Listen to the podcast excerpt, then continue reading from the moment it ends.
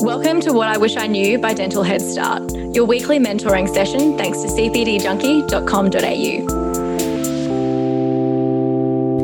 Autograft, allograft, xenograft, alloplast. This sounds like a foreign language to me, but for Dr. Andrew Cheng, this is pretty much his second language. Welcome back to What I Wish I Knew. My name's Erica, and we're back with part three of my chat with Dr. Andrew Cheng. And today we have a 101 crash course on grafts. Because I don't know about you, but I don't really know all that much about them. So in this episode, Dr. Andrew Cheng talks me through the fundamentals of what is a graft, and we talk through the differences in soft tissue grafts, hard tissue grafts, and how he uses them in his day to day practice. So, without further ado, let's jump straight into it. I would say, I think talking about like grafts, you're talking about either um, bone or you're talking about soft tissue. Now, soft tissue, there's, I think soft tissue is a lot more complex to sort of delve into. So let's focus on bone. Um, bone grafts are something where, for example, like there's so many different techniques where you're either, for example, preserving something, like for example, when a tooth is removed and you're trying to minimize the bony remodeling or the, the resorption of the alveolar you know process that occurs because you always get some shrinkage or you always lose some bone just depends on how much.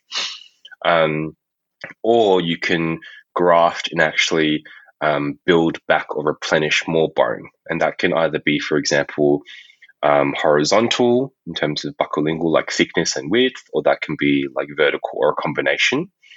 Um, and I guess the complexity of that also depends on what you've got around there and the patient factors, like whether it's within the bony envelope or outside of the bony envelope, if that makes sense. Like if, for example, like you know, when you when you read with the studies, there's like you know two, three, four wall defects and all that stuff. It, it all sort of makes a difference in terms of um, predict- predictability and complexity and success rates of your graft as well. I think with grafts, um, I think that the most uh, simple ones to do are those sort of um, four wall defects where you sort of um, I, I, see it as like you know you you take a tooth out, you've got a um, extraction socket, and then you've got basically intact bony plates and, and bone all around. So I, I always tell patients it's sort of like a little container. It's like a box where you've taken the tooth out and the box is empty.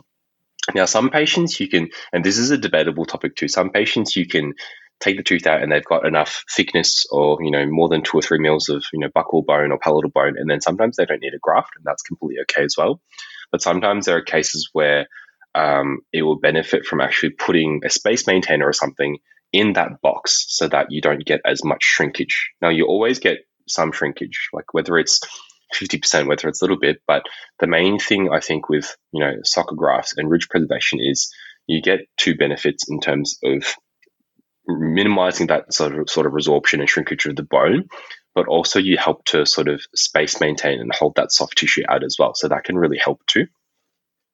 Um, I think with any sort of like bigger graft, then um, when you start to learn like GBRs, like guided bone regeneration um, and stuff like that, then there's a common thing that's always like we all learn, and it's called um, the principles of bone grafting, and it's called PASS. So it's P A S S. It's like one of those what's called mnemonics and everything for for the principles for any sort of successful bone grafting. So the P stands for um, primary closure. So primary closure that's tension free. So primary closure means for example, if your your um, bony ridge is really, really thin and you're trying to improve that area for you know uh, bone quality and quantity and thickness to actually put an implant in, then you need to make sure that you've got good amount and quality of gum that you can actually reflect the gum away, clean everything off, put the bone graft in, and then close it without tension. Because the most, and this is probably the most, the most important um, and the most difficult thing about any sort of grafting or any sort of implant dentistry because it's all about your closure and it's all about your suturing and your flap management. So what that means is you need to make sure that you know um, when you close the area that it's not too tight or there's enough tension that you've released the flaps and everything enough and then you've closed it in a way that after you know seven days or after two weeks or anything like that that it heals without any sort of opening because if there's any opening and the bone and the membrane and everything that you've put in, or even the soft tissue gets exposed or moves, then it fails because it's like micromotion with implants. You get some movement, bacteria gets in, and then it all gets infected, and then you sort of scoop it out. So that's number one.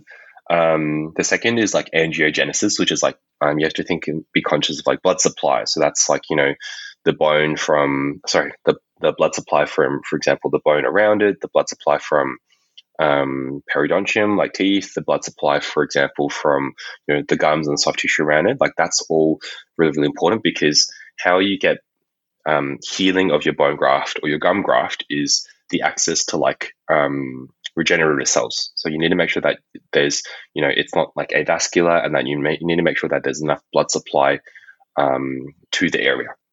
So with bone grafting, sometimes that's just making sure that um, you know the the bony plates around it are good and you've got blood supply there. Sometimes it influences your flap design as well. Um, whether you like sort of raise vertical incisions with, which disrupt blood supply, whether you you know sort of it like there's so many little things that we can talk about with that as well. Um, but it's more so just making like even even when you start to learn more about like gum grafting and stuff like that, like um, free gingival grafts, there's areas where you want to make sure that you get like a really nice vascular periosteal bed and you've got to sort of dissect that carefully so that your soft tissue can actually sit on that and stay on that and actually heal. Because if, for example, you don't get enough blood supply, you don't get enough regenerative cells to the area, then the whole area necroses and sort of dies. And then so it fails. was that blood supply? Because you mentioned before with like the primary closure, that's very much like your your flap design. And then with the with the angiogenesis, is that also part of your flap design, or like what other? Yeah. Yeah, well? it's uh, okay. so, so. I guess your blood supply comes from your flap as well, but it can. I guess it depends on the situation. But your blood supply can come, for example, in cases where you're doing gum grafts. Sometimes you get blood supply underneath. So if you imagine it like a sandwich, and you get like periosteum and stuff where you've dissected that, you get blood supply and regenerative cells from there you put your soft tissue there. And sometimes there are cases where, for example, you might coronally advance the outside flap. So then that way you get you get like a sandwich where you've got blood supply on the inside and you've got blood supply on the outside. And that nourishes and helps to sort of, you know, improve success of your graft. But it's it's it's very different because with gum grafting, there's a lot of different techniques. Um, I'm not sure if you've heard of like for example, like tunneling or like um, the Vista approach, where sometimes we might, instead of raising a full flap, we might actually tunnel and you know feed and manipulate the tissue sort of inside so that the less that you sort of expose the bone and the less that you sort of open things up the more blood supply and healing and stuff that you have. Um, so that's like blood supply is always super important. So that's what you have to consider with your flap design and stuff like that as well. Um, and then that's pa and then there's the last two s's are essentially space maintenance which is what we discussed about before. So especially with bone um, grafting, like space maintenance is something where you have to make sure that. Uh, so the principle is bone takes a lot longer to heal. Excuse me, bone takes a lot longer to heal or regenerate compared to soft tissue. So a common thing, and I don't know how true this is, but I think I've read this in papers.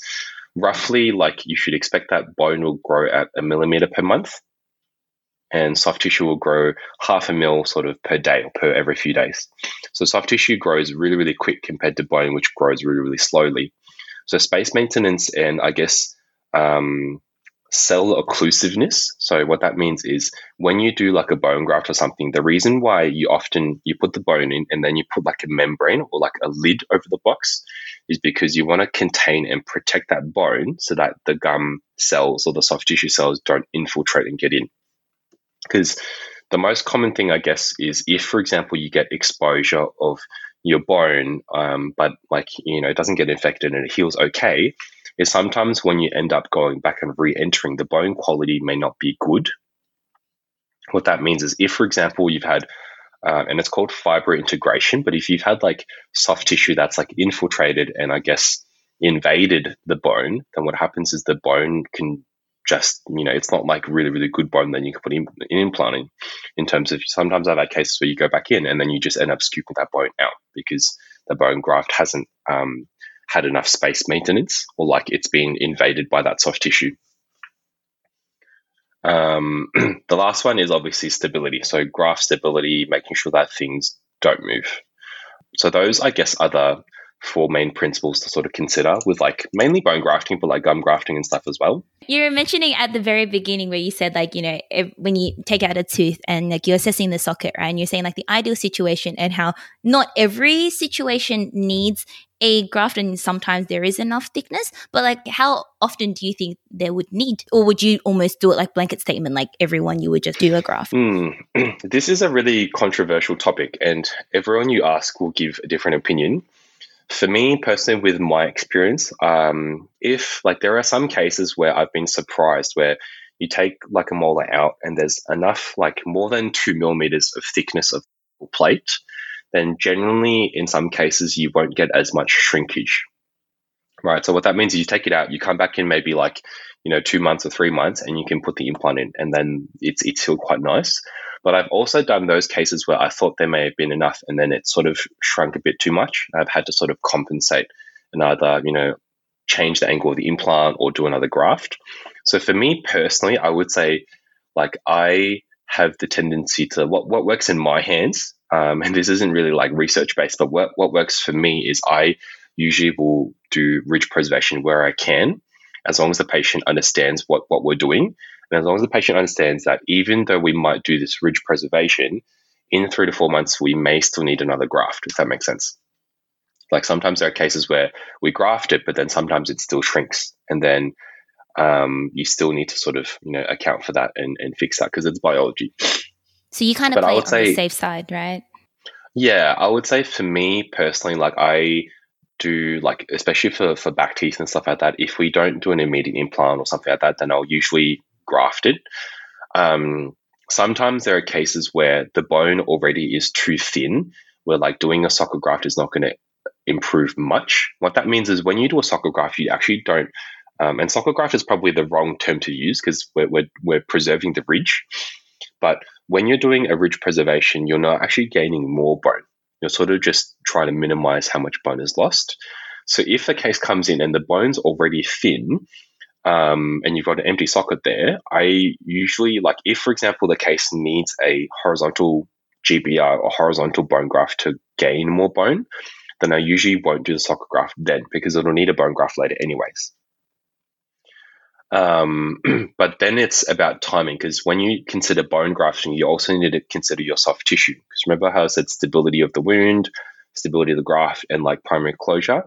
You need to consider like how you're how you're going to close over everything and like are you going to do that with different techniques where you can leave a membrane exposed or you're going to do that stage where you improve the gum and then you can use that gum to close um, i would say most cases when i do a ridge preservation um, yeah like I'll, I'll, do it quite commonly in my practice because i find that when i go back in three months or four months that it works quite well um, but it depends on the overall picture as well. In terms, that's why I say you always have to have a plan. Yeah, absolutely. And in terms of materials, is there a difference or like do you have a bit of like an armamentarium of like you know how they talk about oh yeah autografts or allografts or yeah, you know xeno, xenografts allo, or, yeah, yeah, yeah. do you kind of like is there a do you explore those different options or do you kind of have like your go-to ones or is there a, is it case by case dependent? Like how's that kind of work it's very case by case dependent and kind of depends on what you want to achieve. Um, i've had good results with a lot of different materials I would say what I use most commonly is probably allograft, which is like, you know, from cadavers and stuff like that. Um, and I use a lot of mineralized, so FDBA, so freeze freeze dried bone allograft. That's what I use routinely, like 100% of the time, like 50 50, or you can use 70 30 or whatever it is. But I usually use 50 50 um, cortico cancellous for my socket grafts. And I find that when I go back in three to four months, the bone's actually quite good. In cases where you're doing like more complex grafts, then you need to consider sometimes a mix. Like it, this is really case by case in terms of sometimes for a um, within, you know, if I'm doing a horizontal bone graft where I'm actually doing a GBR and trying to improve the width, where I might need, you know, only two, mil, two millimeters or three millimeters, then that might dictate what bone I use. So I might just use allograft and a resorbable collagen membrane. Sometimes in cases where you need more, then you have to use a different technique, or you might have to consider like a mix of bone. And why that mix of bone is because you have to understand the different properties of each bone material. So, like um, autograft, like autogenous bone, like from like scrapings or obtained from the patient, is probably the gold standard because it, it, it has the potential to heal to become like native bone.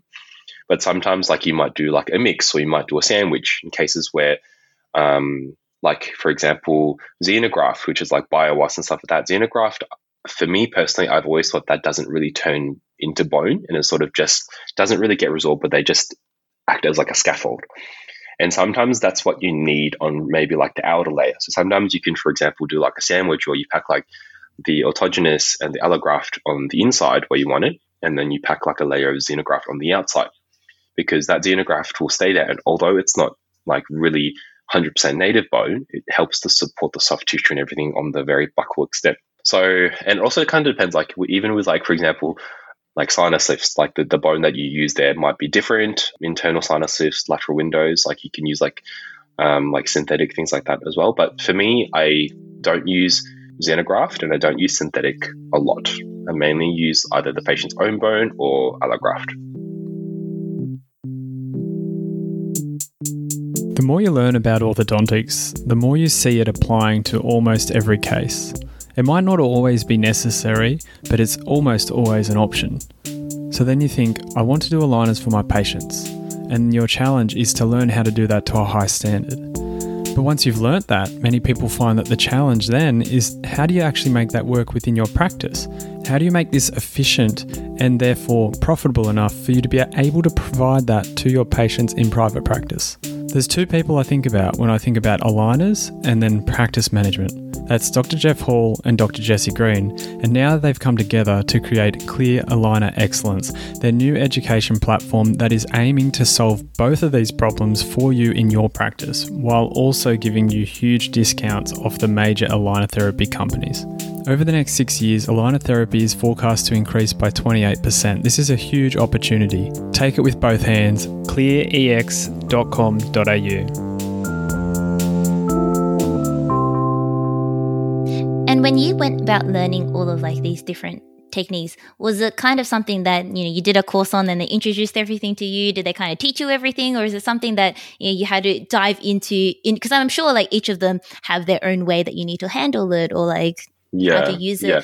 How did you go about diving into like each one, like learning how? I, I think I think um, on multiple courses and reading I mean, uh, there's a there's a great great guy called Ehab Ehab Musa, where I, I did his course I think in 2019, and then he sort of gave us a lot of theory and stuff about the different types of bone and different approaches with membranes and different techniques as well.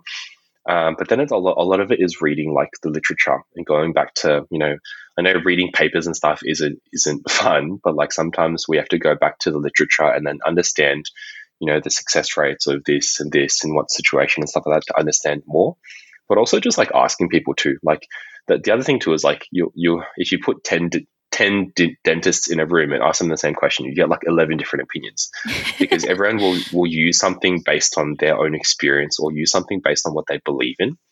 So I think it's important to get those principles from like whether it's courses, whether it's just reading, um, even like online courses. There's heaps of really good online courses these days where you can sort of get some knowledge, but then you sort of have to do it yourself to to to sort of understand because even though I don't, I, I do like routinely all my ridge preservations with allograft these days. Like I used to do them with like Bio-Oss collagen, which is a xenograft, and then those ended up still healing fine as well. So yeah, another thing too you have to consider is not just the type of the bone, but the type of the membrane that you use as well. So the membrane is what you use to actually contain the bone graft keep it stable, but also prevent soft tissue from getting in. And there's so many different membranes, and those membranes depend on the technique that you use. And also, like each company will have a different membrane that handles slightly differently. Um, so there's a lot of those things to consider too as well. And I guess part of that also is just having all these materials. I guess this is probably very much influenced by the practice that you work at and like mm. having those um, at your dispense. Did you ever have, in terms of these, were they always things that were available at your practice, or have you ever been in a situation where you kind of wanted to start exploring um, a particular material, and did you have to go about like trying to get your hands on that yourself? Yeah, I think it's it's all about um, it. You're you're really right in terms of the practice environment that you're in really governs what you do, like not just materials, but like the instruments and stuff that you have. Um, sometimes though, I guess you get to a point where like, you know, when you start out, you sort of just just use it because it's there or like you use it because your mentor uses it. But then it's really important to sort of be objective and always um, be critical in terms of what you're using and why you're using it. And is there a better alternative? Because sometimes they, they have different membranes and stuff, which or even different like suturing materials and stuff, which I've definitely changed over time, and we've sort of explored that over time. Um, the good thing is like in my years in Townsville, Matt and I were very like similar in terms of our thought process, and I learned a lot from him. But like we would always sort of explore, or we get something different, um, whether it's due to like cost, whether it's due to like the handling, or whether you just want to try it. You can you can sort of try that, and then it, it takes a bit of time to, to to sort of figure out those few materials that you really like and those few materials that you use day in day out. So there's there's like a few materials that I always use day in day out, um, and like particular brands as well that I like too. Um, but then I'm always open to like trying new ones. So like sometimes it's it's like you know with like dental reps and stuff, they'll um, sometimes give you samples and stuff, or you can sort of um, you see someone else use it who you respect, and you're like, oh well, I might try that, or you ask them how it was because there's like so many different brands. And it can be really easy to get lost with it all. Because I think with bone grafts, we could talk for like hours or we could talk for days Yeah, about absolutely. it because there's so many different techniques as well. And bone grafts and soft tissue, like they're both two different beasts, which they're very different but then the principles are, are very similar in terms of how you do your flap and how you do your release and your closure and all that stuff. It all comes back to those basic principles, which is the PASS principles. Um, like even with like bone grafts, like there's so many different ways of like stabilizing things, like with you know, whether you use like tacks or periosteal sutures or um, tenting screws, fixation screws, stuff like that, which I'm sure you'll learn as well. There's there's so many different techniques and different membranes, and it all depends on what sort of technique you're doing. And that all goes back to the case, like how how difficult it is, how much bone you want to gain, whether it's horizontal, whether it's vertical bone as well. But I think the most important thing to learn is like respect the soft tissue and then be really comfortable with um, like flap management, if that makes sense. Like the biggest thing about bone grafting, the biggest success is you can probably put whatever you like in there. Um, but then the biggest thing is like how you clean things out. So how you degranulate and remove all the infection, because that's that probably takes me the longest. And then how you close. Um, and closing is really hard because closing is something where which always happens at the end of the surgery when you're tired and the patient's sort of getting getting a bit angst, angsty and they're sort of moving around a little bit. But the closure is the most important. And that's not just like suturing techniques and where you put the suture. Like, you know, there's so many details of that, but it's also managing your flap too, in terms of um, one thing that I thought was really cool as I sort of le- learn about grafting is you really start to dissect the tissue layers. So what that means is when you raise a flap for like a wisdom tooth or something, you'll raise a full thickness flap. In some areas of bone grafting, you'll raise a full thickness flap, but then you'll actually split that flap in some areas more apically. And why you split that flap is because you want the periosteum and everything like that to stay on the bone. Sometimes you can, as like a pouch or an anchor for us to suture to or to like tuck the bone and the membrane into, but also sometimes to just get mobility for, so that you can actually stretch the tissue and actually close it. But that's something that's like really important in, in all types of grafting. So I think like I don't know with with implants like putting an implant is easy, but like the the the thing about implants is we have to understand the bone and the gum and how to manage those as well to be like complete. And it's always something that I'm learning. Absolutely.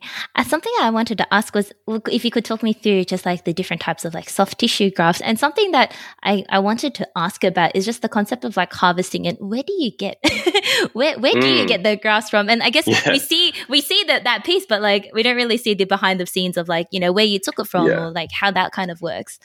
Yeah. So I would say there's three main areas: um, the palate, the tuberosity, so at the very very back, like maxillary tuberosity, or sometimes you get lucky and, for example, a patient who has no teeth, you can do it from the ridge. So what that means is like, let's say, for example, you imagine someone who's had a full denture for years on the top, they've got all that tissue. You can sometimes take it on the ridge. I've never taken it from the ridge though. I always either go palate or tuberosity. Um, how and where you take the graft depends on like uh, what quality of tissue you want and what quantity you want too. I would say palate's probably more common because palate you can take more tissue, but it also depends on the technique that you're using. Like for for a free gingival graft where you want the epithelium on the outside, you you take that from the palate because you need a big strip, but you also want the epithelium on the outside. So you basically just cut a chunk off.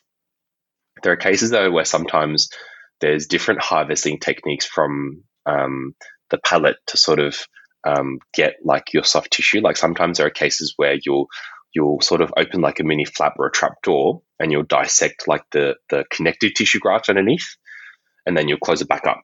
So you're sort of like opening like a slit and then you sort of, you know, dissect it in layers, get the CTG out, and then you close it back up. But then sometimes like personal preference that that can be a lot more difficult. And then sometimes when you dissect it because it's not fully even, sometimes it can be a bit thin. So then there are times where, for example, you could take um, like a full thickness, like like an FGG harvest, but then when you do it with your soft tissue graft, sometimes you need to remove that epithelium if you're putting it underneath, if that makes sense. So sometimes what you'll do is you'll take a full thickness harvest to get the thickness, and then you'll actually de-epithelialize it outside. So you've got a thick area of, of the CTG, and then you can like secure it in a tunnel or secure it um, underneath a flap or something like that. But yeah, going on a tangent again, but the two main areas are mainly the palate and then tuberosity. Um, palate is like your go-to normally, but tuberosity is really, really nice um, tissue that over time can actually like grow because um, it's really collagenous. It's really, really thick. So sometimes if you take tuberosity, but tuberosity is pretty small, so sometimes you do it for like a single tooth. Like what what you commonly take tuberosities for, whether whether you do like a um, like you want to boost the soft tissue around an anterior implant or something like that, then sometimes you'll take a tuberosity graft from there and it'll be awesome. It'll be like super thick. And that's sometimes what you need. What are you focusing on this year? What are the CPD topics, the disciplines that you really want to get better at? And how do you find all the information out there on those topics? CPDjunkie.com.au is made to be a comprehensive directory of CPD in Australia and New Zealand. We created this because we found this frustrating, and now there is a system where you can be alerted if there's topics that come up that you are interested in. Make an account at cpdjunkie.com.au and update your alert settings. Every month on the 20th, we send an email sending you the information specific that you want to know about. Interested in communication, aesthetics, and orthodontics? Same. Update your alert settings now. Take your CPD to the next level with cpdjunkie.com.au. I wanted to ask you I guess just like the indications for when you use your um, soft tissue grafts, right? So like aesthetics would be part of it, and then the soft tissue adaptation. Could you talk me through like what? Because I, I, know we talked about it before with like bone grafts and why we use them, but can you talk through like why we use soft tissue grafts and what role that they play? Yeah. Uh, so the, the two roles that they play is either you can do soft tissue grafting around teeth or you can do soft tissue grafting around implants. Mm, for me personally, I think soft tissue grafting around teeth is super complex and really, really difficult, and it's something I'm still learning.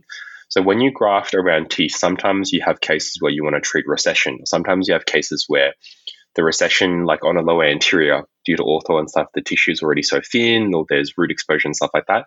Sometimes you can't actually fix that, um, fully fix the recession because because of the Miller's class three or four, whatever, it's already so bad but then sometimes you just want to prevent further recession. And that's usually why we graft around teeth, or we want to treat existing recession. So that's when we like, you know, can coronally advance flaps or do tunneling or something like that.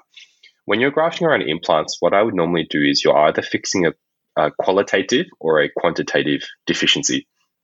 So often when I do like FGGs and stuff around implants, um, it kind of depends on what what restoration they're having, like whether they're having like an overdenture, which needs to clip in and rub around those implants. And if you imagine over time, if you always clip the denture in, take it off, clip in, take it off, there's always that friction. And if you don't have um, a good amount of thick tissue, so keratinized tissue, but also attached tissue that won't move, then you can get bacteria getting in and you can get further recession. And you can get damage and complications to those implants. Even like single teeth as well. Um, but also sometimes around like implants and teeth, sometimes we actually um, adjust and correct the mucogingival junction. So a common way I describe it to patients is sometimes when like you know when you move your cheek or when you're talking and you're you know you're eating and chewing and things like that, the tissue around your tooth and the tissue around your implant should be attached. It shouldn't move. If it moves every time because of a frenum or because there's not enough thick attached tissue there, then you're always going to get bacteria and stuff in, and that's how we get a lot of implant failures and stuff like that. Um, so there's a lot of different techniques with, like you know, for example, FGGs or um, like you know grafting around teeth and stuff. But the, the main thing is you're you're trying to improve a quantitative and qualitative deficiency, just for protection. Um, there are even cases where sometimes when you do an immediate anterior implant, where you actually you know graft some bone, like you'll take the tooth out, you'll you know um, put the implant in, you'll graft some bone, which is what we call dual zone grafting from like Dennis Tarnow. If you want to read up on that later, that's a really good article, and it's been and it's been done for such a long time. But also they'll graft like soft tissue as well, because every time you lose like a front tooth, or every time because those front teeth, the buccal plate and the bone on the outside is really really thin and narrow. When you remodel that, sometimes you can get a bit of that, um, not get a bit of that back, but you can minimize some of that shrinkage with um, your bone graft, like like a if you think of it as like a ridge preservation but soft tissue can also help to account for that too. It's something where, yeah, like my analogy is like the soft tissue um, around a tooth or an implant is sort of like a it's it's like a raincoat. It's like a puffer jacket where you want that to be there and you want it to be thick enough to protect you from from bone loss and from getting cold and you know. yeah, that's a great analogy. Yeah, that's really good. I wanted to ask just another question about just like, you know, getting into all of this and you know, were there any things, after all, like our, our, our topic segment is called uh, What I Wish I Knew, right? Were there any things that like you wish you knew getting into just like the surgery and like grafting um, and getting your hands dirty with this or things like tips that you would give? And I feel like a big thing that you've kind of already mentioned was just like, you know, getting good at extractions and like surgical extractions and practicing raising flaps and sutures because that seems to be a really key skill set that that keeps coming up, right? But there are, are there any other tips or, you know, tidbits that you'd like to share about about that? I think, like, especially when like when you're doing like surgery, when you're taking teeth out, I think you should always do things purposefully. Like you shouldn't. My analogy before is like, and this is what I used to tell dentists who I used to work with in dental was like when you, for example, are taking a tooth out and you're sectioning it, like always break it in a way that you want it to break. Don't sort of just luxate and hope that it's um, like broken or like you know don't don't hope that it'll break in the way. Like you should always do something purposefully, um, and that's why I think like even when you start to get into implants and um, grafting and stuff, it's really important to understand like what you're doing, and you have to make sure that you see it and understand it. Like with grafting and when you split the flap, it's really important to actually learn that properly before you do the bone grafting, whether that's through courses or with mentors and stuff like that. And you also have to understand um, why you're doing what you're doing. Like, why are you releasing that? Like, why is that important? And all, go, all goes back to those initial principles. But even the type of sutures, like, there's so many different types of sutures that we use. And it's all about those little details that make it, it's it's what I call the little big things, right? They're little things where like you could put a simple interrupted suture there, or you could put like a modified um, like you know Laurell suture, or you could put like a vertical mattress. But you have to understand why you're doing it because you have to understand what it does. Because with with every type of graft, I'll probably use like you know four or five different types of sutures for each sort of surgery, and they're all put in different areas, and they're all put purposefully. Um, I think it's really important to sort of learn that. And one thing, and one great way of learning that is even just like studying other people's surgeries. Um, like remember how what we touched on at the start is you know we'd blow up the photo and then you know after every surgery matt would be like okay well you know you did the surgery. Like how'd you go? And i was like yeah it was pretty good. And he's like show me the closure because that's the most important part. And then you dissect it and then you can see okay well this might not be have like th- this these sutures might have been a little bit too close or could have been a bit more even. This could have been a bit deeper um, I should have put one more there. Like that's something that you can really dissect and learn for future. Um, yeah, and um, I think don't be afraid of mistakes as well. Like, just obviously make sure that you're um, confident enough to sort of take on the case, and you have to make sure that you've you, have you have got, for example, someone there like a mentor. Like even sometimes I had cases where like I would do something new, and then it's just even the comfort of having knowing that if, for example, something goes wrong, that I can fix it because I've got a mentor or someone with me. That made it better. Like there are cases where I said, well, even if like Matt um, like if I if I started a surgery and I said, well, even it, it's like that comforting thought psychologically that if someone's there to, for example, bail you out or to help you, then you you can sort of like even if they don't end up bailing you out or even if you don't need help, you're more comfortable doing it. Um, whereas I think if, for example, sometimes you're a solo practitioner and you're sort of learning, then I think you should definitely be a bit slower and be a bit more careful. Um, and like just just I don't know. There's always like little funny mistakes that you always hear of. Like you know, there's cases where I was talking to a good friend of mine, Tim Tim Maxwell, who I think was on the podcast. We were talking last night. Shout out to him. And then there was a case where like I think he did um, an implant and a simultaneous bone graft, but he forgot to. So he closed everything up and the surgery was mint. But then he forgot to actually put the cover screw onto the implant.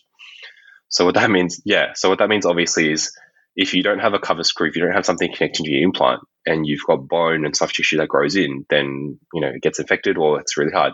So after like a two or three hour long surgery, he's like, oh, well, shit, now you got to cut all the sutures off, open it up, take all the bone off, take all the membrane off, put the screw back on, and then put everything back in. And it's those cases where obviously that's the last thing that you ever want to hear or do or see when you're doing that surgery. But it's something where um, like those mistakes that you make, you'll never make again. But it's also the the mental the mental fortitude in the surgery to that. Even if you um, screw something up, or even if you make a mistake, like you perforate a flap or something, while you're in the surgery, you can't let that faze you. You can't like you know, sort of. You just got to take take that on the chin and then just keep going and do the best that you can. And that's a really hard thing too with surgery because sometimes the surgeries can be pretty long and then sometimes not everything goes to plan. And then you have to have the mental fortitude to say, okay, well, this happened, I'll fix it instead of just being and worrying about that all the time. I really like how this conversation has kind of come full circle because this is kind of what we started off with, right? But yeah, then exactly. now we've kind of learnt more things and now we've kind of ended it off with just, yeah, coming back with that resilience and that attitude, which I think is like a really big part of dentistry. So much of it seems to be just like your attitude going into it, your willingness to, you know, not let mistakes kind of knock you down, but just get back up and like, yeah, next time will be another day exactly. and you'll be better from it, right? exactly, exactly.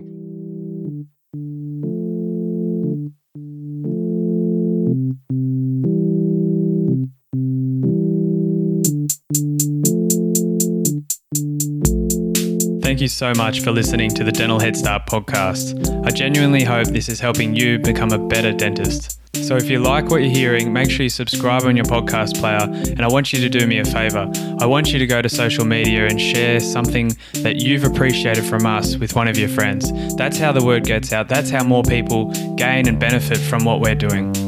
And if you're a dental student or a graduate and you want to get a head start, go to dentalheadstart.com to find everything we're doing to help dental students become great dentists.